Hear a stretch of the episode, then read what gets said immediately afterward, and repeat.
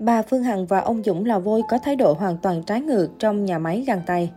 Thời gian gần đây, cái tên Nguyễn Phương Hằng không còn quá xa lạ đối với công chúng. Bà nổi tiếng trước là nữ doanh nhân sắc sảo, lời lẽ linh hoạt, có lúc lại như thét ra lửa. Bà trùm quyền lực của Đại Nam mới đây nhất lộ ra một gương mặt khác hẳn với hình tượng quen thuộc. Cụ thể trong một clip ngắn được quay ngay trong nhà máy sản xuất găng tay mới mà ông Huỳnh Uy Dũng đổ dồn rất nhiều tâm huyết đã làm nhiều người thích thú. Khi đang sánh đôi cùng chồng thị sát hoạt động của nhà máy, xem xét thành phẩm, bà Phương Hằng đã có hành động rất trẻ con. Bà cầm găng tay y tế thành phẩm của Đại Nam lên xem xét, rồi bất ngờ kéo giãn làm thành ná cao su, hướng về phía người đang quay clip. Hành động lý lắc hồn nhiên này khiến nhiều người tự nhiên bật cười vì sự nghịch ngợm của nữ doanh nhân quyền lực. Thật khó mà nhận ra hình ảnh người phụ nữ dữ dội, mạnh mẽ với các phát ngôn đanh thép thường thấy.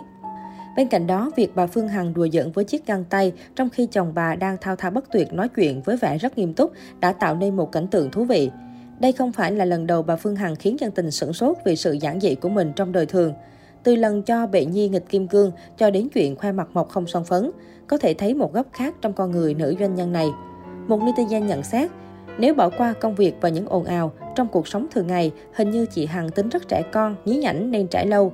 Chú bộ đội nghiêm túc bao nhiêu thì cô Lý Lắc bấy nhiêu cưng ghê. Bên cạnh đó, có nhiều người ngưỡng mộ rằng khi người ta kết hôn đúng người, cả đời không cần trưởng thành, có phải thế không?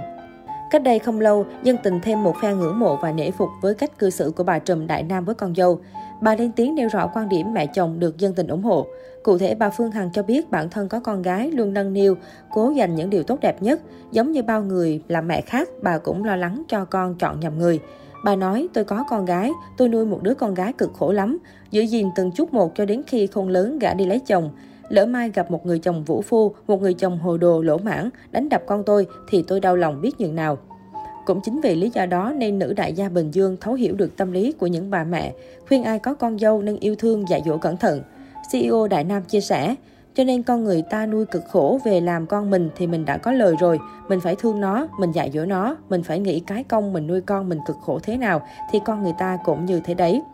Bên cạnh đó, bà Phương Hằng cũng gai gắt lên án những hành động coi con dâu là công cụ hầu hạ, mặc nhiên nghĩ bước chân về nhà chồng là phải phục vụ cả gia đình như một lẽ đương nhiên.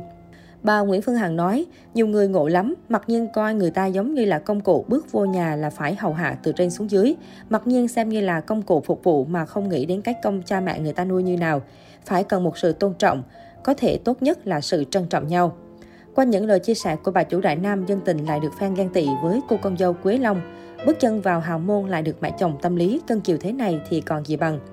Nhiều người tấm tắc khen rằng mẹ chồng quốc dân là đây chứ đâu xa, Quế Long may mắn thật đấy, gan tị quá. Một netizen cũng đồng quan điểm với nữ đại gia rằng chị nói đúng suy nghĩ của em quá, thật không thể hiểu nổi tại sao nhiều nhà cứ hạch sách con dâu mà không nghĩ tới đó cũng là cành vàng lá ngọc nhà người ta cơ chứ.